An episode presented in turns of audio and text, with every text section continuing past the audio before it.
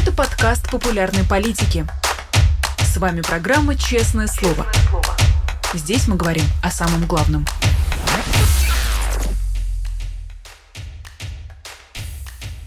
17 часов московское время. Всем здравствуйте. Вы смотрите YouTube канал «Популярная политика», программу «Честное слово». Меня зовут Нино Расибашвили.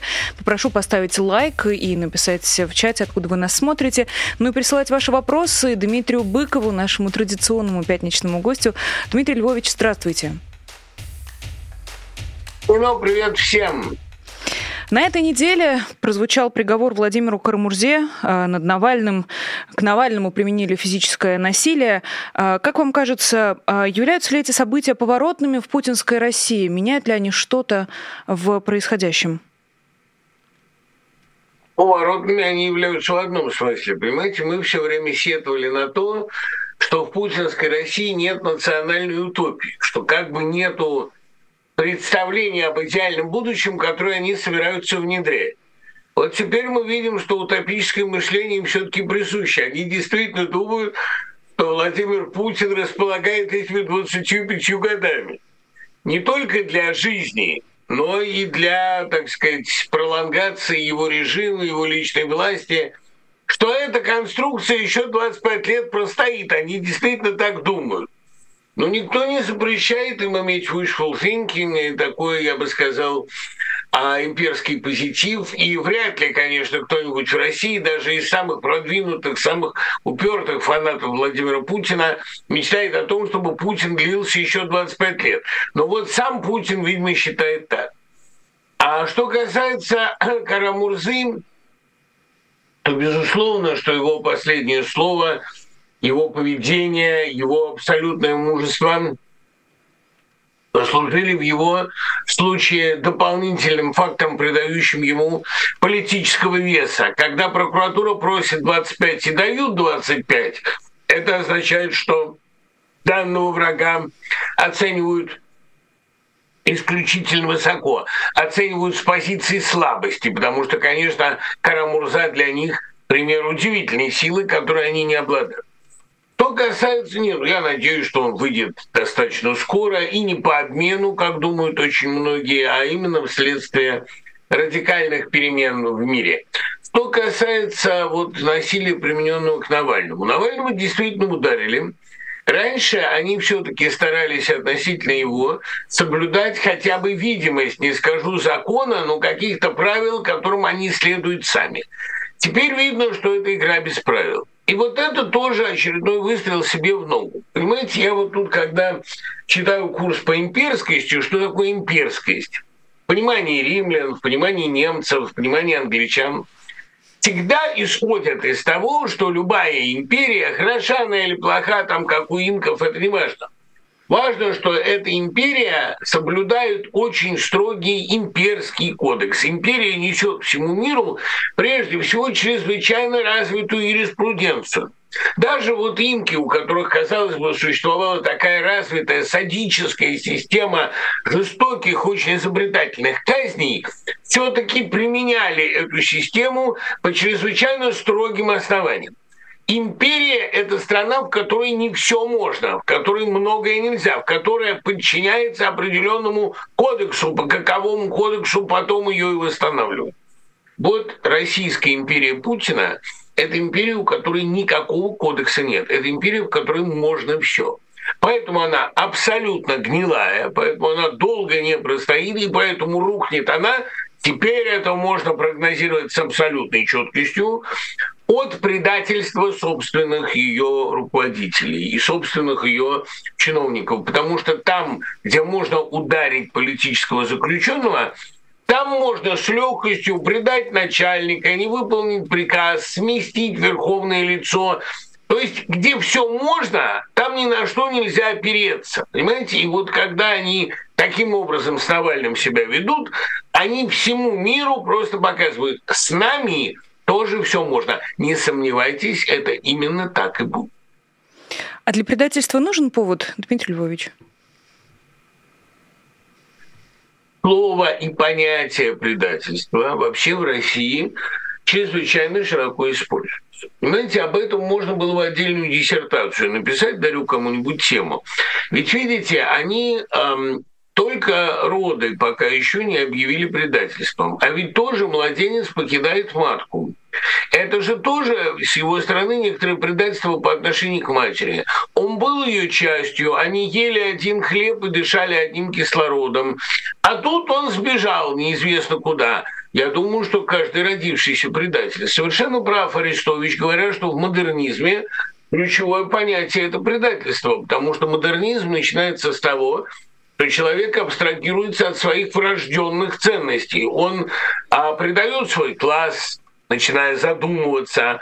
Он предает, как правило, свою империю, ее политическую структуру. Вообще говоря, с предательства, с отказа от врожденного начинается формирование зрелой личности. Они, конечно, предателями будут объявлять всех и всегда. Это для них ключевое понятие. Кто недостаточно восторжен, кто оглянулся по странам, кто уехал за границу, кто, как вот сейчас, знаете, самое громкое дело пенсионерки, которая в санатории с официанткой поделилась мнением, молодцы, украинцы хорошо защищают свою родину.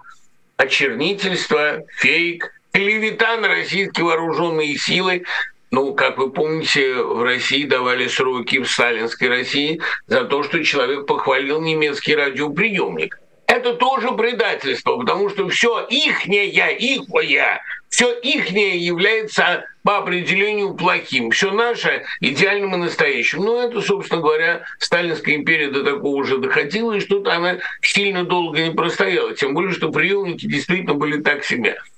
Концепт предательства – это, в общем, любой тоталитарной власти знакомо, и это тоже концепт слабости, потому что если ты запрещаешь хвалить других, ездить к другим, смотреть на других. Это показатель того, что тебе нечего предложить. Эта пенсионерка еще сказала, что Зеленский красивый и смешной, и вообще неплохой такой человек, э, и прекрасно на своем месте э, смотрится. Может быть, это оскорбило и официантку, э, и, может быть, людей, которые в итоге этот штраф у пенсионерки выписывали. Дмитрий Львович, вот раз уж говорим про предательство, весь этот год, даже год с небольшим, общество или то, что считает себя обществом, ждет, когда путинские элиты начнут его предавать, когда посыпется эта пирамида. И почему-то мы пока среди этих людей никаких попыток предать Владимира Путина не видим. Почему? Что мы называем предательством? Понимаете, во-первых, уже разговор о Пригожина другого с неким олигархом был широко известен, вызвал определенную сенсацию. Во-вторых, глядя на то, как они действуют, и как они воюют, и как они призывают, можно сказать, что это как минимум саботаж.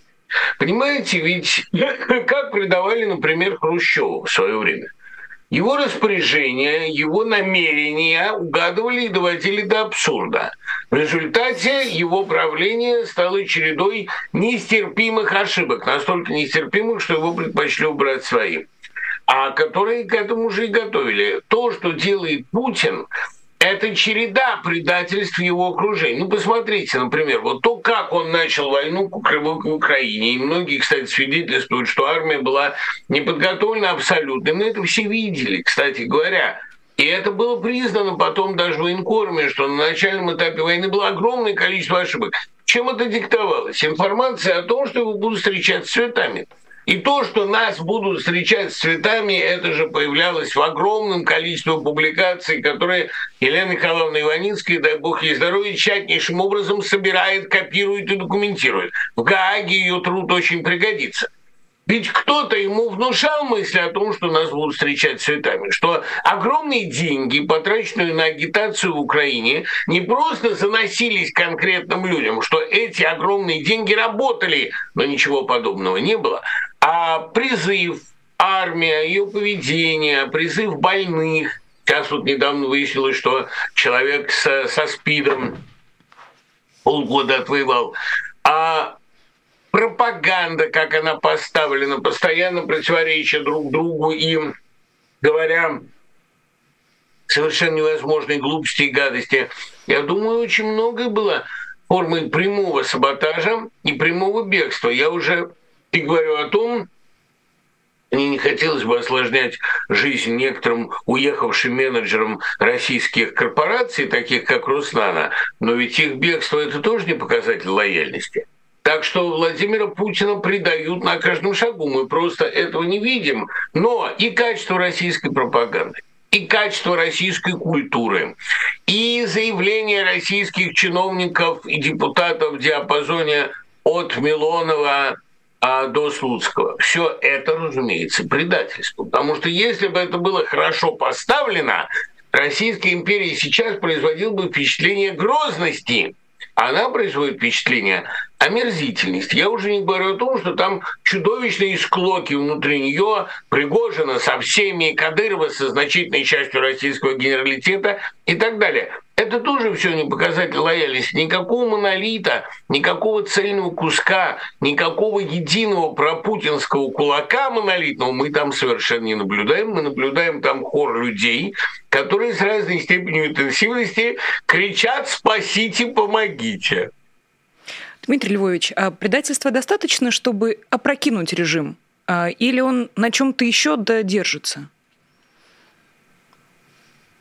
Ну, на чем он держится, мы с вами знаем очень хорошо, потому что мы это наблюдаем постоянно. Единственной скрепой этого режима является страх тюрьмы, и нагнетание тюремных сроков, вы видите, которые а, сейчас уже за измену грозят сделать пожизненными, и многие другие пугалки. Это все, в общем, единственное, чем режим держится. Насчет того, способен ли он обрушиться за счет предательства, и не только за счет предательства, еще за счет некомпетентности. Понимаете, как только любой режим делает своим принципом нам умные, ненадобные, надобные, верные, этот режим начинает копать все могилы и копает ее довольно быстро. Ведь, понимаете, для того, чтобы управлять огромной, воюющей, очень негативно окруженной, очень санкционированной страной, нужно как минимум довольно оперативно реагировать. Нужно как минимум обладать стратегическим, а пусть тактическим, ладно, но хотя бы каким-то мышлением. А когда люди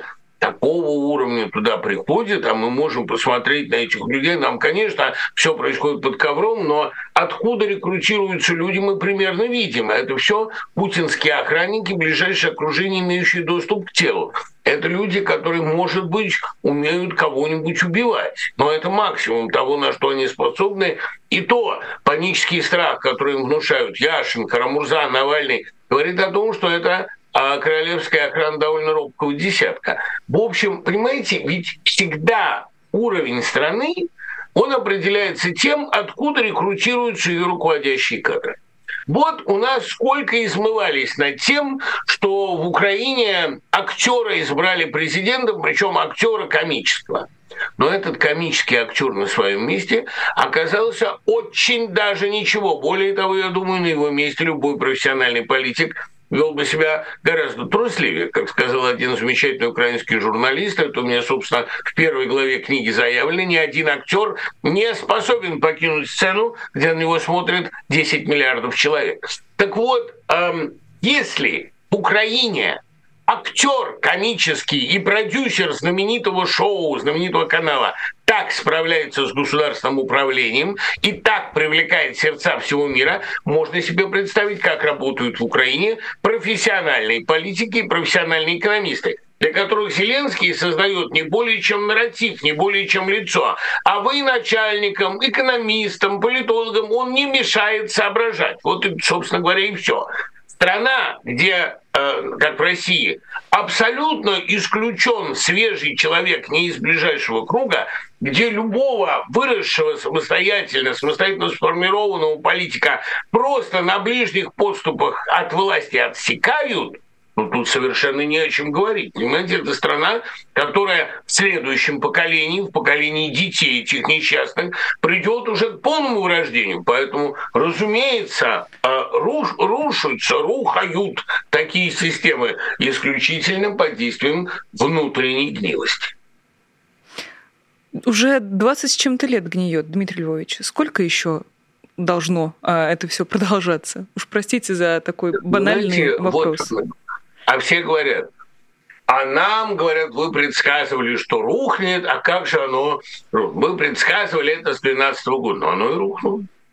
А, кстати говоря, оно сильно рухнуло в 12-м, когда э, Медведева сменяли на Путина, рухнули еще какие-то институты. Оно рухнуло в 14-м, конечно, до крымская конструкция власти рухнула, и появилось новое государство. И, конечно, оно рухнуло 24 февраля прошлого года, потому что то государство, которое появилось с этих пор, стало совершенно невозможным для жизни. И это показывает массовая миграция из него. Несколько конструкций, которые могли спастись, которые могли удержать страну в прежнем виде, конечно, уже рухнули. И сейчас она рухнет в очередной раз, я полагаю, к концу этого года, когда украинское контрнаступление окажется более эффективным, чем ожидают руководители этого государства, оно рухает ежедневно. Понимаете, вы, вы все, так сказать, избалованы русской историей, которой все уже рушилось достаточно наглядно в 17 году и в 91-м. Но дело в том, что мир меняется. Как война становится гибридом, вот этот термин я предлагаю, кстати говоря, а, освоить современным политологам и эту теорию подробно разбирать, потому что, ну, собственно, я в книжке об этом довольно подробно пишу, в ВЗ. Это появляется гибридная революция. Дело в том, что та война, к какой мы привыкли по фильмам о Великой Отечественной войне, она тоже давно уже не такова. Это война, которая ведется другими средствами, другими генералами, а в другое время и так далее. Соответственно, ну, просто в других временных отрезках. У нас может произойти гибридная революция. Именно, кстати говоря, очень многие элиты пропутинские говорили о том, что революция у них сейчас происходит, потому что меняются кадры национально ориентированные, как они себя называют, или социалистически ориентированные, там, пристающие социалистический выбор, вытесняют системных либералов. Да, эта революция идет полным ходом. Условно говоря, компетентные люди заменяются на верных, лояльных, громче других орущих. Это революция, конечно. И цель российского государства. Разве Путин не произвел уже несколько революций? Вы сравните российское государство, каким он принял его из рук Ельцина. Сравните то государство, какое пытался он сформировать под ником Медведева и сравните это с тем, что мы получили. Одна такая революция уже случилась во время путинской мюнхенской речи, а то оно тоже рухнуло. Рухнула надежда на то, что это государство будет с кем-то договариваться и в какой-то мир встраиваться. Появилось новое государство, которое жаждет мир уничтожить или доминировать, которое с седьмого года предлагает миру такую альтернативу. Путинская империя, разумеется, рухнула уже много раз – и это сопровождается колоссальной разрухой, падением институтов, полной разрухой в образовании. Понимаете, я всегда в таких случаях э, вспоминаю песенку Новеллы Матвеевой «Пожарник», я бы спел ее, если бы я больше верил в свои вокальные способности. Там она говорит о своем детстве, детство ее пришлось как раз на 37 год. Из-за ветвей следить любила в детстве как человек шагал на каланче. Не то, чтобы ему хотелось бедствия, но он грустил о чем-то вообще. Спала в пыли дороженька широкая, на бак на башне камень молчал. А между тем горело очень многое, но этого никто не замечал. Дмитрий Львович, ну если уже столько раз путинский режим рухнул, то что же ну, там осталось? Что это за руины говорящие на месте путинского вам режима? Сказать, да, то у вас собаки лают, то у вас руины говорят. Нет, я могу вам сказать, какие это говорящие руины. Три столпа. К еще покупают а, значит, карбоновые наши сокровища пока еще покупают сырье. Это первое. Хотя Александр Эткин в только что изданной гениальной книге «Россия против современности» «Russia against modernity» показал, что в течение ближайших трех-пяти лет нас и на этом фронте ждут серьезные потрясения. Это первое. Второй столб, который, безусловно, уцелел, это репрессивная система, пенитенциарная система, я тут недавно общался с одним, не могу его называть, но очень хорошим а, поэтом и политологом, который сказал, я бы в России скромно желал возглавить после всех этих дел ФТИН, Федеральную службу исполнения наказаний, потому что ключевые реформы, ключевые перемены будут зависеть от нее. Да, это безусловно так. И третья вещь, которая в России пока стоит, которая пока из этих руин говорит – это институт пропаганды. Могу сказать, на чем он держится. Понимаете? Нет, не, не нужно говорить, что они суперпрофессионалы, что на них тратятся мега деньги, что они а, апеллируют, так сказать, к старому советскому еще слою страхов. Нет.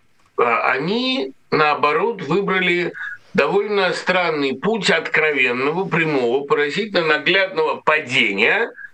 Но и это падение вводит их в некоторый экстаз. Я могу вам сказать, что мне больше всего напоминали, пока я еще в состоянии был это смотреть, иначе, ну просто я, понимаете, мне больно за отечество. Но иногда я посматриваю краем глаза э, российские пропагандистские программы. Я все-таки довольно много читал о сектах.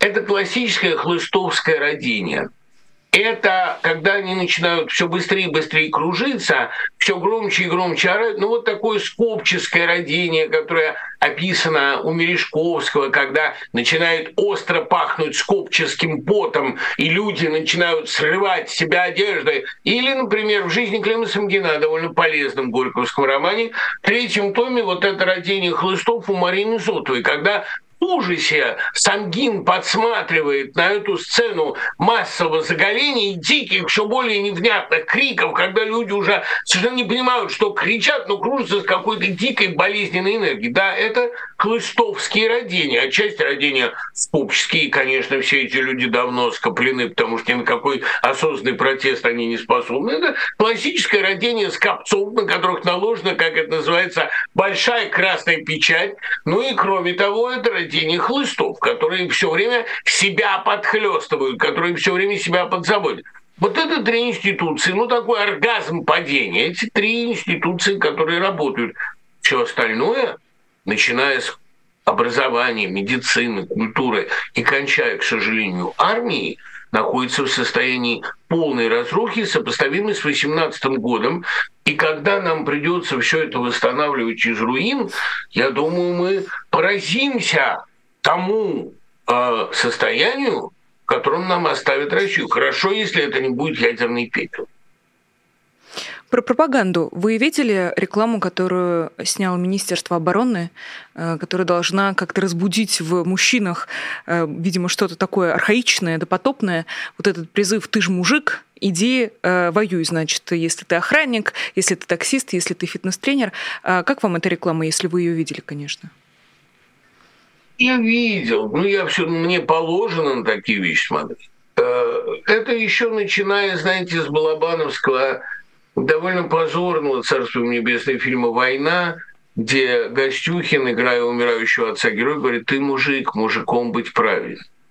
А что входит в понятие мужик? А, ну, такая, понимаете, мне представляется сразу действительно охранник в третьесортной фирме, в плохом камуфляже, пропахший потом и дымом сигареты дымок – а дежурка такая представляется, ну, как, собственно говоря, у Олега Чухонцева в раннем стихотворении «Да злые окурки, да шнур в штукатурке». Вот что-то подобное представляется мне. Ну, значит, быть мужиком. Знаете, в зоновской, такой, условно говоря, э, в зэковской терминологии мужик – это молчаливый и безрохный пахарь, который отличается от воров тем, что воры его припахивают, а от опущенных тем, что у него есть своя радость, он все таки еще не в самой последней касте. А эти мужики, тупо покорные, тоже считающие предательством любой взгляд налево, при этом практикующие жесточайшее насилие в частной и семейной жизни, мужики, чей кругозор действительно ограничен а, пивом, потому что более сильный алкоголь разрушает личность быстрее, Такие люди есть, но представление начальства о том, что вся Россия состоит из таких людей, это, надо сказать, представление крайне нелестное, я бы сказал, оскорбительное. Именно поэтому эта система долго не устоит. Понимаете, когда ты угнетаешь, надо уважать. Надо, по крайней мере, делать вид, что ты к этому населению относишься всерьез. А все население гнать на убой, приговаривая, ты же мужик, а кто не сопротивляется, тот не мужик – это мне напоминает классический фильм э, Юлия Гусмана «Не бойся, я с тобой». Я думал, ты холосый музык, а ты плохой музык. Да? Ну, после этого мужик довольно быстро им показал. Я абсолютно уверен, что такое отношение к своему народу – это тоже вернейший способ скомпрометировать себя. Но чего им не сидится на месте, Дмитрий Львович? Я не понимаю. Нормальная профессия, фитнес-тренер, нормальная профессия, таксист, охранник. Почему нужно обязательно идти кому-то что-то доказывать? Они себе ничего не смогли доказать за жизнь? Во-первых, нормальная профессия – это офицер, врач, учитель, физик, химик. А в любом случае это человек, создающий новые ценности охранник, фитнес-тренер или, а, допустим, там, ну, ну, я не знаю, менеджер, это профессии э, обслуживающие, профессии, которые обслуживают других, либо обслуживают трубу, либо обслуживают хозяев. И, кстати говоря, исчезновение из России целого класса профессий, которые связаны с творчеством нового, которые связаны с созиданием, и появление, по сути дела, одной профессии, обслуживающий персонал государства, это очень большая трагедия, это драма.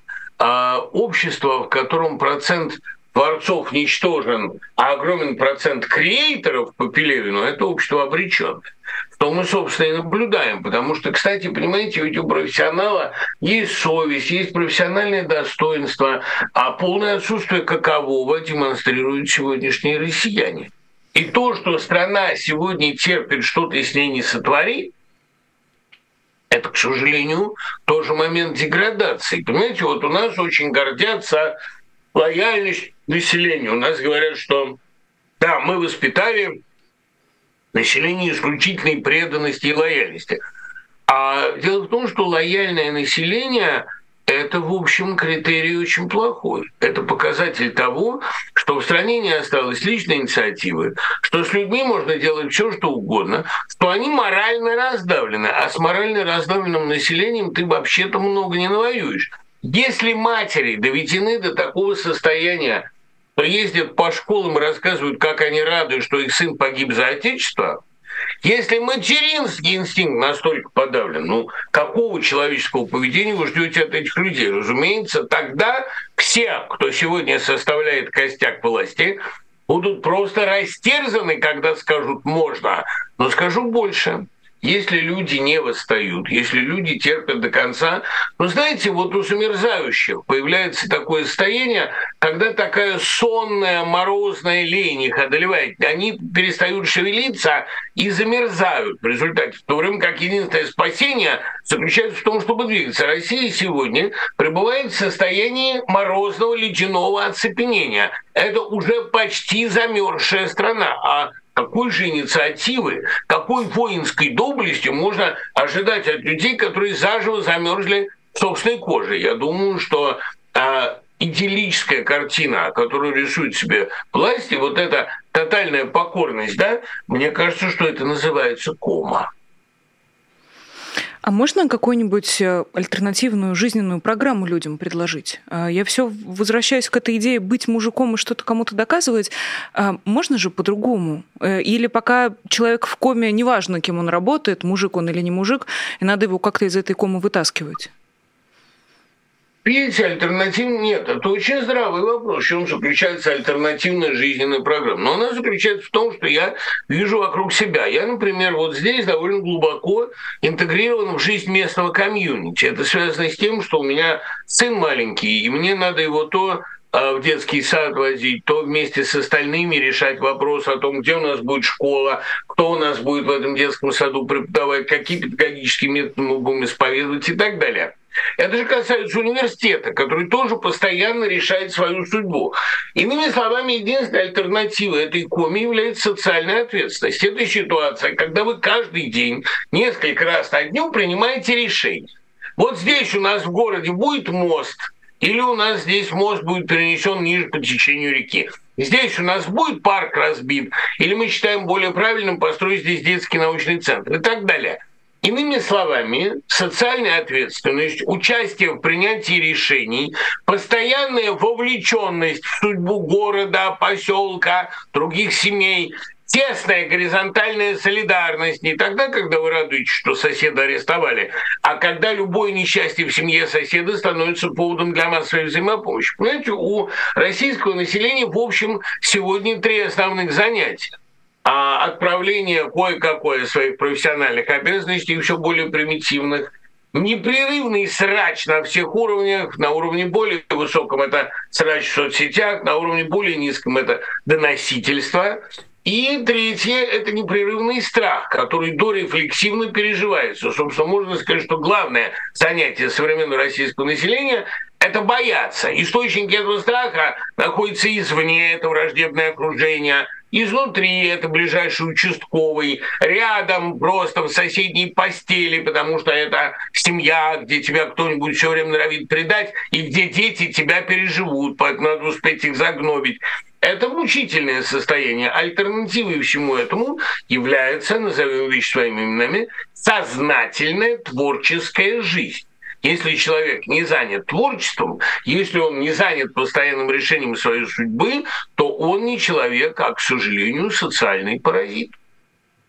Про творчество, если можно, чуть подробнее. Э, вы же вряд ли имеете в виду всеобщее увлечение поэзией или всеобщее увлечение э, музицированием. Э, в чем может выражаться кстати еще говоря, творчество? Кстати говоря, кстати говоря, и это я тоже имею в виду. Мне очень нравится теория Марата Гельмана о том, что у человека становится все больше досуга, все больше свободного времени. Действительно так. Во всем мире все большую часть работы делают за нас либо механизмы, либо за, за писатель уже чат GPT работает и так далее. У нас действительно все большая механизация жизни происходит на глазах.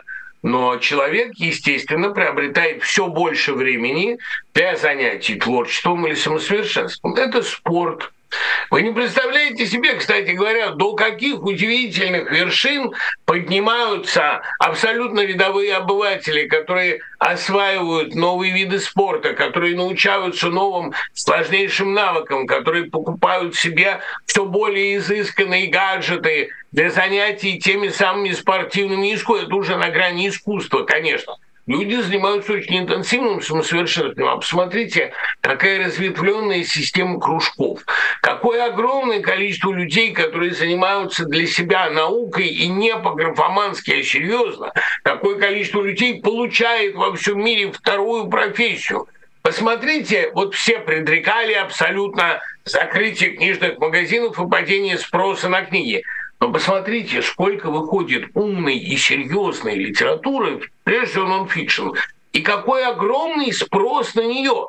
Вот я тут давеча зашел в любимый книжный магазин «Лабиринт» и немножечко посмотрел на средний уровень книг, которые там продаются.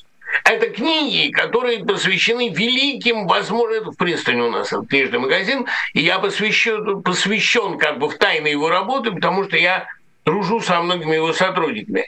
Какой спрос на серьезную литературу, какие удивительные перспективы, какие новые области науки создаются во всем мире. Ведь, понимаете, человек, который ограничил сознательно свой горизонт страхом перед высшими и ненавистью к низшим, человек, который ограничил, опять-таки, свои эстетические горизонты фильмом «Вызов» при всем уважении к нему, это человек, по большому счету, лишает себя, или фильмом «Чебурашка» тоже ужасно трогательным, но ужасно инфантильным, ужасно примитивным. Что делать? Такой человек лишает себя не только будущего, он лишает себя великих возможностей. Вы говорите, вот, ну, не творчеством уже занимаются эти люди. А почему нет? В любой американской больнице, в любом американском доме престарелых Профессиональный литератор ведет кружок, который помогает людям заниматься литературой и забывать о своих хворях. Кстати говоря, огромное количество таких курсов веду регулярно я сам. И я уже не говорю о том, что ведь творчеством является не только а, понимаете, сочинение стишков. Творчеством является воспитание детей.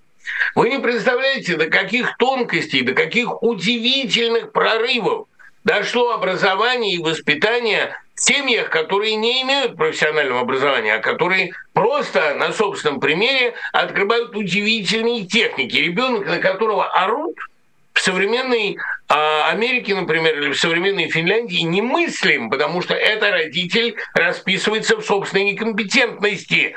Посмотрите на то, каких удивительных формах происходит сегодня творчество, и уверяю вас, вы не будете так уж пренебрежительно относиться к сочинению стишков. Это еще самое безобидное, чем можно заниматься. Дмитрий Львович, никакого пренебрежения, что вы наоборот, э, есть Понимаю, определенная недостижимость какая- какая-то. Конечно. Не всем дано, к сожалению, но возвращаясь к говорящим руинам, которые э, мы с вами раскладывали э, буквально полчаса назад, какое творчество доступно в этих руинах, если мы говорим о государстве, где всин, пропаганда и нефть? Там есть место для творчества? Знаете, ответ на вопрос Чернышевского, что делать, в его романе дан совершенно однозначно – себя.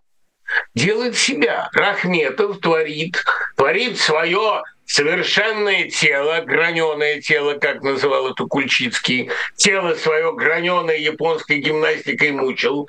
А, а вот, кстати, идет еще один, и он всегда появляется в такие минуты, идет еще один творец – который как раз занимается сейчас, и вот он вам принес, иди-ка сюда. Он сделал собственный кукольный театр, посмотрите, что он держит в руке. Это акула помощью которой он разыгрывает с ровесниками удивительные представления на детской площадке. Это делать можно, и этого вам никто не запретит. Ну, кроме того, естественно, он занимается довольно профессиональной музыкой, потому что приобретение вот этой вот детской гитарки, она, ну, сзади, на заднем плане она видна, это тоже серьезный вклад творчества.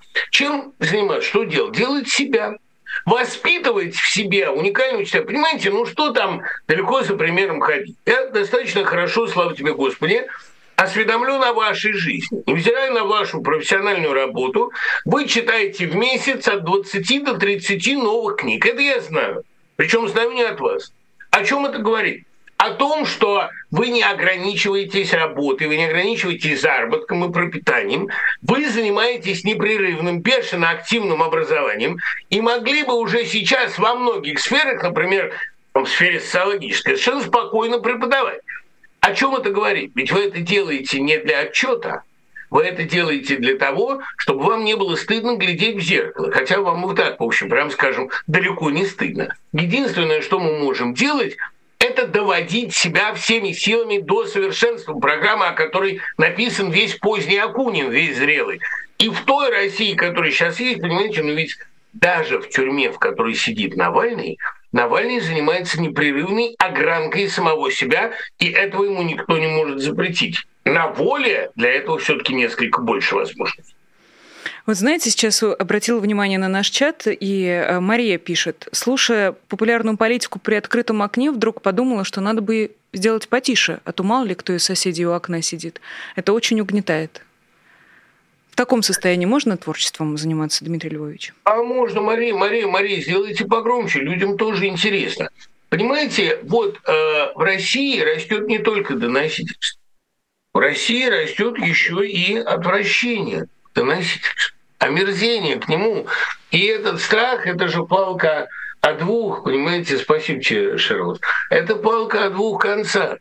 В России никогда не любили доносчик. Ну, помните, там я не гожусь, конечно, в судьи, но не смущен таким вопросом. Пусть Темберлик берет до грудью, а ты, мой друг, берешь до носом. Всех, кто берет до носом, в России хорошо знали, этих людей распознавали мгновенно – и никто их не любил. Фадей Венедиктович Булгарин очень старался, чтобы у него была литературная репутация. Но у него не было литературной репутации. И продажи были, и читали, и «Северную пчелу» читали. Ну, читали как фрика. И смотрели на него, честно говоря, вот так вот, вот несколько отворачиваясь и зажимая нос. Помните, Фазиль Венедиктович Булгарин съел гуся, что дивно и жарен, поднялся, на чижика думал, в уборной слегка повонял, а после спокойно продумал себе некролог Ювенал. Да, это Лосев. Да, он продумал некролог Ювеналу. Но, знаете, в уборной слегка повонял. Такое к нему было отношение. И никогда донос в России не был престижным делом. Должен вам сказать, что и в Штатах, где якобы культура доноса очень высока, к людям, которые стучат, тоже относятся без обожания. В чате есть люди, которые послушались вашего совета, Дмитрий Львович, и сделали погромче. Неужели с этого начнутся перемены? С одного маленького действия? Что еще можно сделать такое маленькое, легкое, но что начнет менять жизнь здесь и сейчас? Хотите, хотите дам полезный совет? Да? Есть книги, которые преобразуют не только ваш мозг, которые преобразуют вашу психику, которые мотивируют вас. Я бы назвал две такие книги. Первое – это все творчество Степняка Кравчинского. А любая книга, значит, с Андрея Кожухова, это книга мотивирующая, и она многое меняет. Вторая такая книга – это трилогия Александра Бруштейн «Дорога уходит вдаль». Книга, которая показывает, что делать, когда вы столкнулись с наглой силой, абсолютно не рассуждающей. И еще один совет я могу дать людям посерьезнее. Ребят, прочтите «Ленин в Цюрихе». Всего Солженицына не надо. Всю, наверное, а, всю, так сказать, а, его гигантскую а, историческую работу «Красное колесо», Столпиану, Лениниану не надо. Прочтите Ленина в Цюрихе. С одним важным комментарием. Есть статья Александра Жалковского «Бендер в Цюрихе», которая подробно анатомирует эту книгу. Вот это, пожалуй, почитайте. Почему? Потому что это книга, промывающая вашу оптику, промывающая глаза. Вы начнете после этого видеть мир поразительно четко, и вопроса, что делать, у вас не будет возникать. Вы будете делать себя. А как отпугнуть доносчика, Дмитрий Львович, чтобы не рисковать на всякий случай? То еще раз, как распознать доносчика? Как отпугнуть доносчика, чтобы он не совался не в свои дела? Знаете, это тоже не для всех ответ, потому что это надо уметь. Отпугнуть их всех можно одним способом.